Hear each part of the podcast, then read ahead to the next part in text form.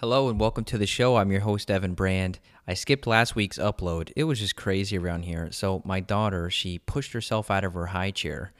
You know, when she's done eating, she pushes herself off the table. And when she did that, the floor, there's two pieces where the floorboards connect. The leg of the chair was stuck in between this little tiny crack, and we didn't know it. And she goes to push herself off the table and the chair, instead of sliding, falls completely backwards, and she's strapped in the chair, and bang, back of the head, skull on the floor. Vomiting ensues, dizziness, confusion, definitely a concussion. Of course, we get to the ER as quick as we can. Unfortunately, have to get the radiation, the CT scan to ensure that there's no brain damage and a brain bleed, which would potentially require surgery, which would have been terrible. Uh, thank the Lord, there was no uh, brain bleed that we saw. Just a, a huge watermelon on the back of her head, basically. So now she's back home with us, and we're doing all the care, consulting with all of my friends and saying, hey, what would you do? And honestly, nobody has surprised me with any other recommendations. I was already doing everything, uh, which that is not to make myself sound like I'm a smart cookie, but I've done enough research to figure out how would you support someone with brain injury or potential brain injury concussions uh, and the answer is uh, cannabis oil, CBD oil specifically, and high dose fish oil. Um, of course, making sure that there's no brain bleed, because if there is, a fish oil could thin the blood and make the brain bleed worse. So there is a caveat to the fish oil. Uh, and then also, we're doing some other anti inflammatories. And my wife is still breastfeeding, so we're doing some nutrients through the breast milk to deliver things that are going to be neuroprotective in nature. So anyway, that's that was my week. What a crazy week! Uh, so to the clients listening, that's why I had to reschedule like 30 of you guys, and most of you have been emailed and already put back on the calendar. So apologies for the delay in getting to your all's health symptoms, but man, life got crazy there for a second. So uh, just take every day for granted, and uh, no, what did I just say? I said take every day for granted. No, don't please don't take every day for granted. I mean, just enjoy every single day you have on this planet, and if you see a potential issue like that, like hey, this little uh, piece of the floor, the leg of the chair got stuck in it. Maybe we need to move the table or move the chair or get another high chair that cannot flip over as easily or put a counterweight or something. You know what I mean? Try to mitigate things because, as I always tell you, I don't want you to wait until there's an issue and then you have to go and respond to it like we did. You know, if we could have prevented that, it would have been great. But unfortunately, that was just a, a crazy freak accident and nobody could have done anything about it. So, anyhow, everything's okay now. Like I said, she's back home. She's recovering. Interesting, though, to kind of look at the research. There's not much research in the field. If you start looking into the pediatric journals about concussions and what they call post concussion syndrome, there's obviously very, very minimal research about remedies outside of using something like acetaminophen, which is a commonly prescribed medication to give to toddlers when they hit their head, which is Tylenol. But you may not know, or maybe you do because you're smart that acetaminophen can reduce glutathione, which is the master detox hormone produced in the liver, by over 30% just based on one dose. And then you've got ibuprofen, which, due to bleeding of the brain and intestinal bleeding, kills over 19,000 people per year. So these are not benign substances, these non steroidal anti inflammatory drugs.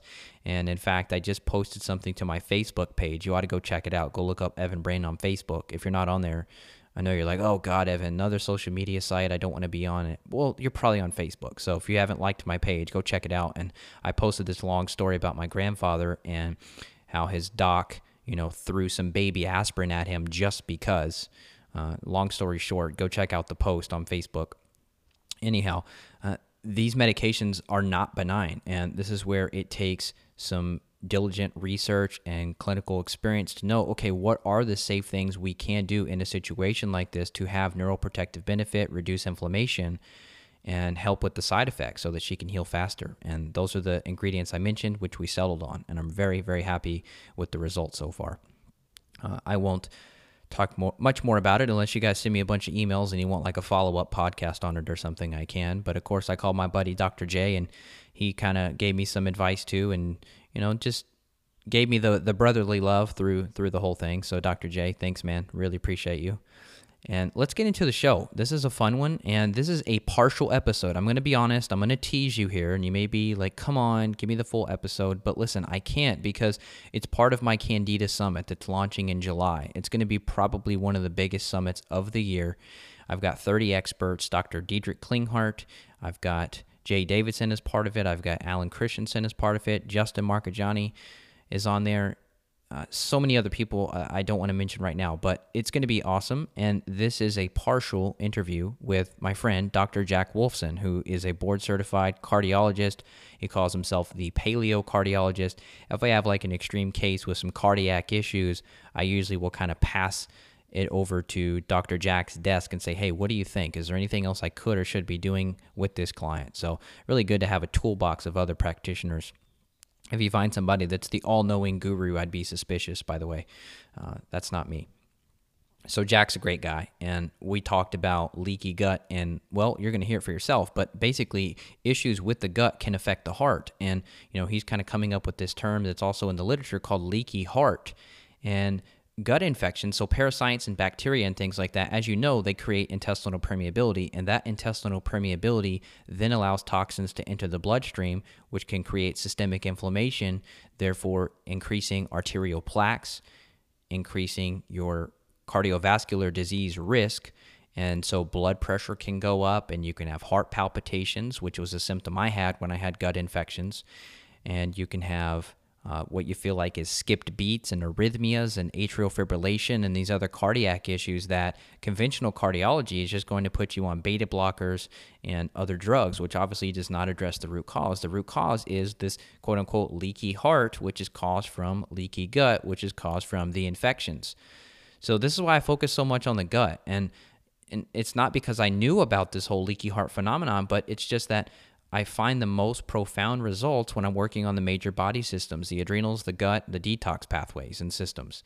And it just so happens to be, hey, look, that when you fix the gut, you do fix some of these heart issues. And, you know, uh, atrial fibrillation is some scary stuff because you can get put on these uh, potential, I wouldn't call them murder drugs, but that's what uh, Dr. Mercola calls like beta blockers. He calls them mass murder you know, because of the potential side effects of stroke and other things that you're trying to prevent, you can actually cause that from these cardiac drugs. So that's enough blabbing for me, but if you haven't got your gut checked out, you need to.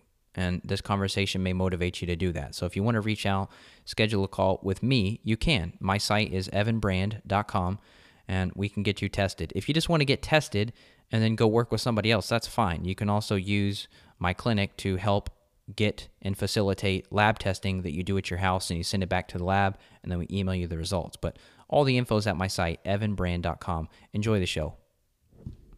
Dr. Jack Wolfson is a board certified cardiologist who grew tired of patients failing to get truly well while sometimes feeling worse using pharmaceuticals and procedures. As a result, he opened Wolfson Integrative Cardiology, where he now uses in depth testing and targeted nutrition to prevent cardiovascular disease. He treats the whole person, getting to the cause of the issue instead of treating only the symptoms. You don't hear that much in the field of cardiology, folks, so uh, you got to listen up. Dr. Wolfson offers practical solutions for heart health in person at his office in Paradise Valley, Arizona, and he's the author of the Amazon bestseller, The Paleo Cardiologist, one of the few books behind me on my bookshelf. I've gotten rid of like almost all of them, but trust me, this book is staying. So, Dr. Jack Wolfson, thanks for joining me. Evan, it's a pleasure to talk to you as always, and uh, just uh, you know, I love uh, following you and love the stuff that you're doing and the health information you're putting out there. It's uh, it's really exciting. It's really exciting to have friends that uh, that get it, and I know you're a young dad, and I'm a young dad for I'm an older dad for the uh, for the third time uh, as we just had our, our third child, and uh, it's yeah, once again, it's a pleasure to talk with you. Yeah, congrats on that. That's such a such a fun thing. I didn't realize being a parent would change your life so much until I became one 20 months ago now. And I tell you, I thought I had a reason to live then, but like my passion to live now, I get goosebumps just saying it. It's like if, if you if you don't have a kid and you're listening, it's like I'm not saying hey go have a kid just randomly, but man, if you do, it, it's the best thing ever.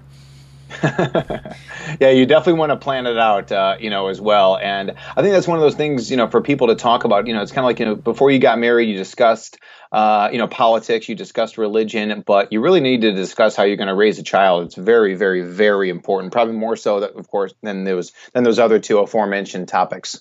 Agreed. So let's talk about the heart. This is an amazing organ in the body. Many people are very confused by the heart. Many people are very afraid of their heart. They're afraid of what's happening. I have chest pain or I have palpitations. Am I dying? Am I have a heart attack? Is it a stroke? What's going on with me? And the thing I really love about you and your content is that you empower people. And it's like, okay, look, once you know the facts, once you know what you're up against, once you get the proper testing and diagnostic tools available, you don't have to be afraid and, and you can take action. So maybe just give us maybe like the heart 101 because eventually we're going to chat about candida and of course how everything going on with the gut affects the heart but can you give us heart 101 like what are the common things that that are happening in modern society uh, to the heart because of our bad diet and lifestyles well, you know, once again, I'm a board certified cardiologist, conventionally trained, and I was with the largest group in Arizona. I was a senior partner there 10 years of angiograms, pacemakers, the sickest of the sick, working in the hospitals. And along the way, I met the woman who would become my wife. She is a doctor of chiropractic, or as she says, a doctor of cause. And she opened up my eyes to become the same, a doctor of cause. So we have hypertension, diabetes, congestive heart failure, atrial fibrillation, you name it, not because we're deficient in pharmaceuticals, but we have certain causes. And those causes, of course, are poor nutrition, environmental pollutants and toxins, and poor sleep, and lack of sunshine, and all these other things that a, a holistic health practitioner discusses. And for me, that was an epiphany, life changing moment to learn all those things. And it's been a whirlwind for me. So now what we do is that, of course, we go after the cause. So we talk about nutrition, talk about lifestyle, do the most in depth advanced testing in the world, get people on evidence based supplements, and we see tremendous, tremendous results. And it's so much more gratifying for me to practice on this side versus the other side. And it's so unfortunate for those mainstream cardiologists who don't get it, who haven't learned what I've learned, and they're really stuck in the you know that pill and procedure model and it's the patients that suffer well i recall back when you and i first chatted a few years ago it, you took a pay cut to leave conventional cardiology practice to go and start up this functional cardiology practice. Is that right? Well, you know what happens obviously is that when you're in the insurance model, you get paid that guaranteed insurance money. You get paid from commercial insurance, you get paid from Medicare, Medicaid, steady revenue stream. So, what doctor is going to give up that revenue stream? So, therefore, doctors don't want to learn the truth because it'll rock the foundation of their of their medical paradigm. It'll get them off of uh, you know you know all of a sudden they'll wake up one day like I did and like okay I'm leaving that practice and starting my own cash based practice uh, doctors aren't going to give up that revenue stream. So yeah, I mean, my pay cut was basically taking you know a million dollars a year as a conventional cardiologist, and the pay cut was now I make zero.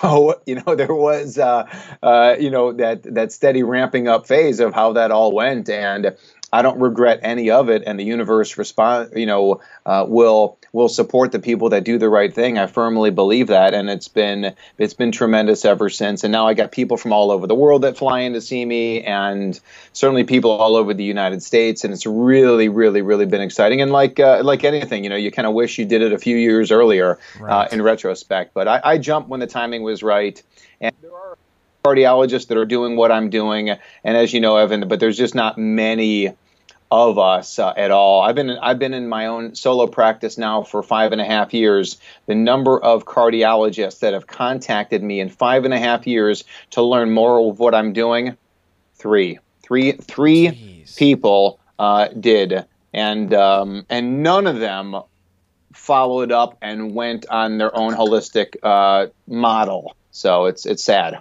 That's a trip. Well, I want to get into the gut We've spoken so much about the gut. I mean, that's a huge piece of emphasis for me in my practice.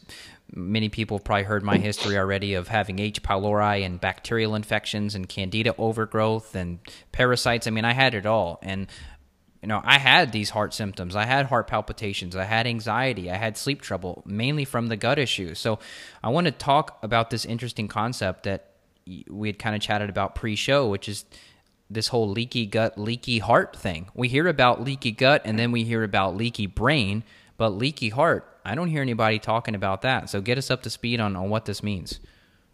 You got it. And you know, when I when I first um, when I first got together with my future wife, so back in 2005, she um, dr heather starts talking about leaky gut. And i'm like leaky gut? Where'd you come up with this bogus diagnosis leaky gut? I went through four years of medical school three years of internal medicine residency three years of cardiology fellowship.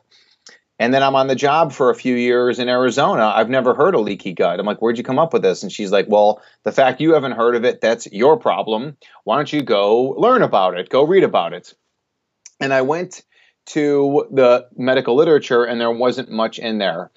And I met with natural holistic doctors, and in conversations, the topic comes up, and yeah, they're like totally on board with the whole concept of leaky gut.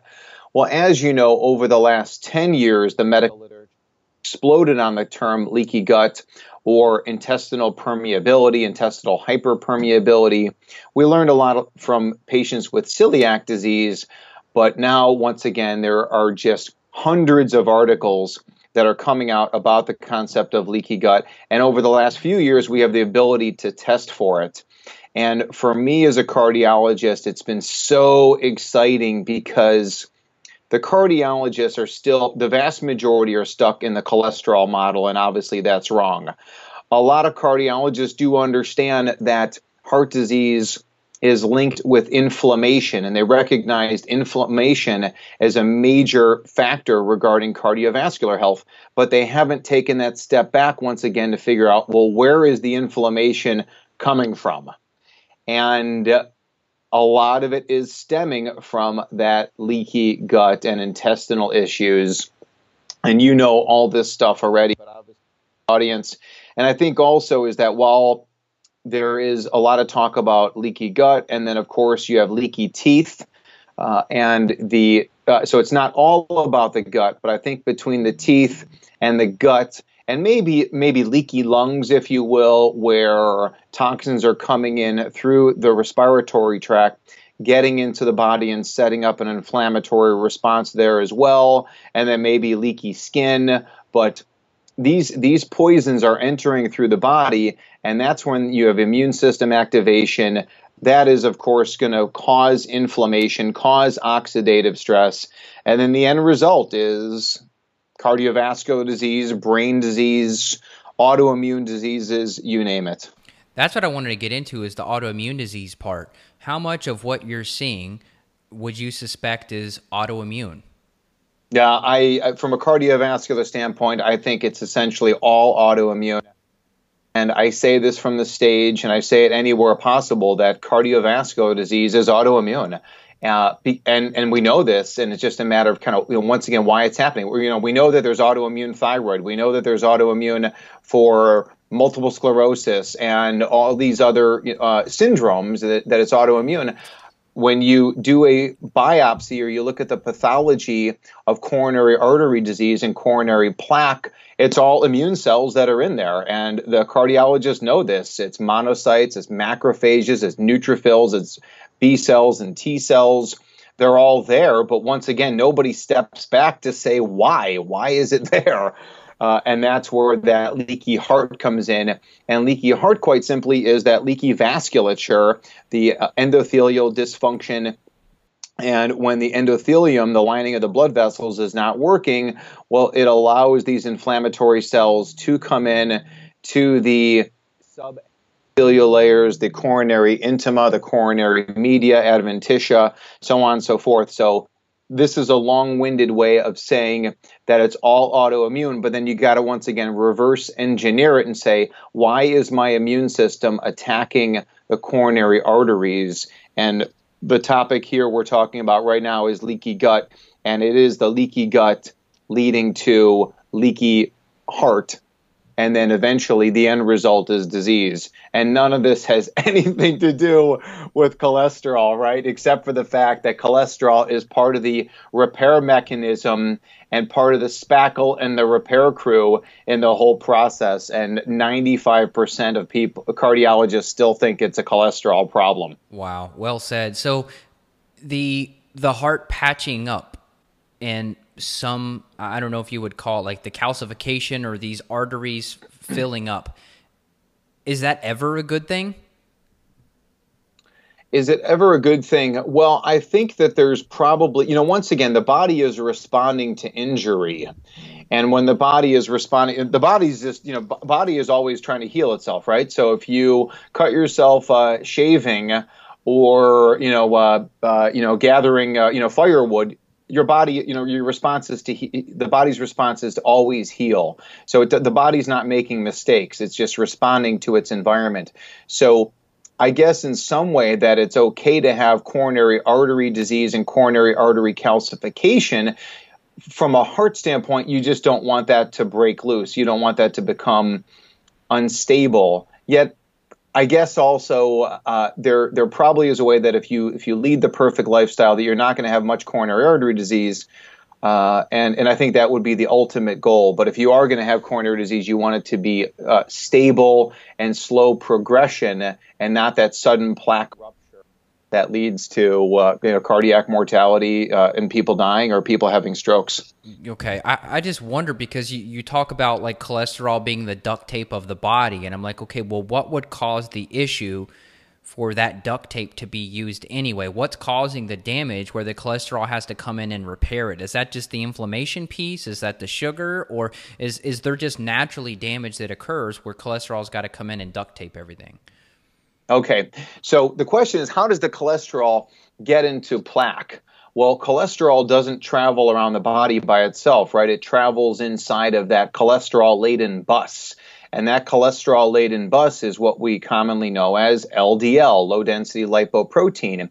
And that is the bus that shuttles cholesterol and other passengers around the body. And for some reason, uh, pharmaceutical companies really have labeled the LDL as the bad and the HDL as the good. Yet, why do all species make LDL particles and why do they make HDL particles? They have a purpose. And the purpose of the LDL particle is to deliver its passengers around the body. So, who's on that LDL bus? You've got the cholesterol, you've got triglycerides, which are fuel for our cells in our ATP, uh, and you have fat soluble vitamins A, D, E, K, CoQ10. It's all on that LDL bus. And LDL is a major part of the immune system, as is HDL, and the cardiologists don't know this. So when the immune system is activated, when there is damage going on inside of that blood vessel because of a leaky endothelium, the repair crew comes in, and who's part of that repair crew, including monocytes and macrophages? It's the LDL particle. It's there for a reason, it's not there for a mistake. LDLs are there, they become damaged, they become oxidized, they become dysfunctional. And then when those cells are taken up for, when the, the LDL particles are there for repair and they're taken up by the immune system, and then the macrophage or the foam cell dies, that's where you have dead tissue that is full of calcium and it leads to calcification of the vessel. That's all from dead necrotic immune cells. And then when the situation is bad enough and becomes unstable enough, that's when the plaque ruptures and the person has a heart attack and, and uh, one third of the time they die. Wow. Yeah, that was the the next question is what takes a a normal response, this cholesterol patching things up, what's the difference or what separates normal patchwork of potholes versus something that's going to be forming plaque that's going to stay? Is there like a determining factor that causes plaque to stay and then it keeps building up? I don't think that we know really for sure as far as what causes, you know, stable progression of coronary artery disease versus plaque rupture. And once again, it's I'm sure it's obviously multifactorial. It has to do with stress and sleep and sunshine and a healthy endothelium and and you know making sure you have the nutrients in there to keep that plaque stable i think you know for example vitamin k specifically k2 is a plaque stabilizer so i think that um, uh, there, there's still certainly a lot that we do not know about what makes a plaque stable and what makes it unstable. Uh, but uh, I, I, think in gen- when we look at autopsies, or even if we look at the remains of Egyptians from 5,000 years ago, coronary plaque has been around for a long period of time. Uh, and I think it, it may be in some ways part of a normal aging process, but that should situation as opposed to a plaque rupture situation. And I, quite, quite, you know, frankly, Evan, I think that all the stuff that a guy like you know you and myself, you know, you know, the way we practice is that when you do all the advanced testing and you put people on the right lifestyle and the right supplements regimen, that we can do a lot for plaque stabilization, and that may be where statin drugs have a lot of their benefit. It's not in lipid reduction, it's in what's called pleiotropic effects of that statin, where there's a lot of things that the drug does by inhibiting certain enzymes, accelerating certain enzymes, and the drug does lead to some amount of plaque stabilization. But obviously, my preference would be to to do it naturally, and I think we're very successful in that. That's awesome. Okay, we'll get into that soon last question about heart heart attacks things like that. How come you'll hear like one third or one half or some crazy number of people that have heart attacks they have no calcification or there's no plaque at all? What's going on there? And maybe correct me on the statistic if that's if that's something wrong i've misstated. Well, a lot of things can happen to somebody with, uh, you know, basically anything that can close down the vessel can lead to heart damage when it's closed down for an extended period of time. So some people may have coronary artery spasm and they uh, this is more common in that middle-aged woman if you will like the 40 to 60 year old woman who has a sudden stressful event develops a coronary artery spasm uh, this condition is called Takotsubo syndrome or broken heart syndrome or stress induced cardiomyopathy, where the woman has a massive heart attack, yet the doctor gets in there with a heart catheter and takes a look around. There's no plaque, no calcification. So I think that's one scenario. The other scenario may be where somebody develops a blood clot or a, uh, an acute thrombosis in a vessel that doesn't have pre existing coronary artery disease uh, and that can be from a thrombus or an embolic event, and that can be a sign of a clotting disorder. But I think that the vast majority is really going to be from the model of acute plaque rupture from someone who has coronary artery disease, plaque uh, that's calcification that's there. So I think that uh, you know, back in the old days, we would do an angiogram and really the pipes would look pretty clean. Yet, if you do autopsy studies or you look under a microscope or you look with intravascular ultrasound where you can directly visualize the vessel, that these people actually, the pipes are totally rotted out. Uh, it's just when you when you take a different viewpoint, you can you can really see much more disease than what cardiologists were looking at previously from just the plain conventional angiogram regarding testing, let's get into that. Let's talk about testing. What are some of the foundational or the functional cardiology tests that your conventional doctor is not running on you but should be? Well, quite simply, when I started my practice, it was all about doing the advanced particles. It was instead of looking at what I call 1970s tests, which was total cholesterol, total LDL, total HDL, and triglycerides, we go a lot more in depth. So we look at LDL particle numbers and sizes, and we do the same thing with HDLs, and we look at ratios, ApoB, ApoA ratio, and we look at all the advanced markers of inflammation. So HSCRP, phospholipase A2, myeloperoxidase, you know, lipid peroxides, ox-LDL, all those different markers, and then of course advanced uh, blood sugar and advanced thyroid, and things like vitamin D and omega uh, so uh, homocysteine, of course, is very important as well. And then the ability to use testing to look at intracellular uh, vitamins and minerals and uh, need for more probiotics or need for digestive enzymes and sort, of course, looking at heavy metals. Uh, these things are all important, and I do all that in my clinic here as well. And then the ability over the last couple years for these companies that have really come on strong with the autoimmune panels, and that would be the leaky gut and testing for a leaky brain, and uh, essentially these immune panels where you can see where the body is attacking these tissues. And of course, that applies to thyroid as well. It can apply to adrenals. Heck, there's even uh, an antibody called anti GAD, anti GAD, and that is a marker for autoimmune attack of the pancreas. So these people that have obviously type 1 diabetes, they've got autoimmune attack of the pancreas through anti GAD. But even the type 2s, where it's not even, uh, you know, yes, they have insulin resistance, but they have diminished insulin production for a variety of reasons, one of which is autoimmune anti-GAD, and then you put them on the protocol and you reverse all that, and it's very rewarding as well. So, food sensitivity panels I think are helpful, and I know you've experienced this as well, Evan, where you look at a food panel and you see that the person is sensitive or has immune stimulation to broccoli, and you're like, why the heck would someone be sensitive to broccoli?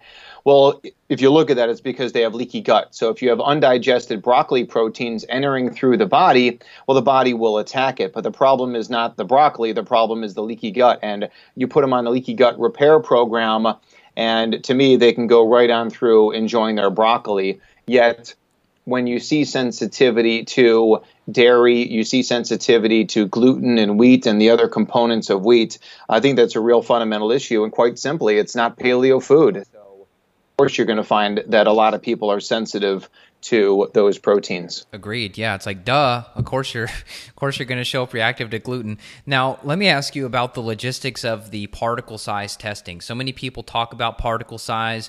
You want the big fluffy particles. They say the small dense particles are bad and that's what creates the problem.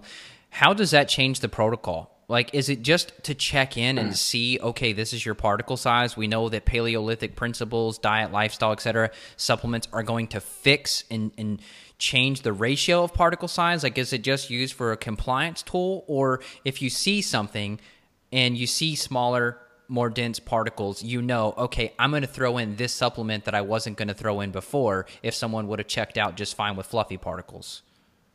Okay, that's like the million dollar question. And I know you're like, oh, Evan, how dare you? But listen, I promise, I want you to get the full package. I really want you to get the full shebang because, you know, his talk is going to bounce off some of the other talks that are inside of the summit. And I'm going to try to share uh, several other interviews, snippets, and pieces from that because I think it is critical for all of you guys. But at the end of the day, I'm wanting you to register for the event it's going to be at candidasummit.com. Now it's early. I mean, it's in May right now, so the event's starting at the beginning of July, but you can still go register. If you go candidasummit.com, that way you don't forget candidasummit.com. You can register for it now. It's going to be free. And then eventually you have the option to support me and my mission and purchase the talks for like 50 bucks at the beginning. And then the price goes up. It's just insanely cheap because Dr. Wolfson's hourly rate is like crazy expensive and you're getting, you know, functional cardiology talk for 50 bucks plus all the other thousands of bucks worth of hours of practitioners that you're going to get access to during this event. So, I'm sorry, but I'm not sorry. I do love you and I hope you will join me. I'm going to let you go, but I will talk with you next week because this is just a never ending train. I, I can't rest. I can't. It's like I, I want to rest and I have rest and I take the weekends off, but like, man, we're up against a lot and i just my inbox every day is getting filled with people that have been through the wringer and i'm just like holy smokes we got to get this information out. We got to spread this. We got to spread this. We got to keep up the good work. Now at the end of the day it's pretty simple. It's dial in your diet dial in your lifestyle and then once you've maximized all the stuff you can do with the paleo principles so to speak diet lifestyle sunlight movement water grounding stress management good relationships good sex life you know massage uh, whatever the self care strategies you use, float tanks, etc. Okay, maximize all that, great, but then you've got to get the, the diagnostic tools. You've got to get the functional blood chemistry, you've got to get the functional stool analysis, the organic acids, the adrenal panels, because that's where you really fill in the blanks. And of course, there's other testing out there, but you know those are the big puzzle pieces that you really need to be prioritizing. You really got to be focused on. So if you're working with a practitioner, good for you. Make sure they're running that stuff. Make sure they're creating protocols based on that data and getting you better. If you need help with me, then then reach out to me. So evanbrand.com, and I look forward to talking with you again next week. Take good care of yourself. Bye bye.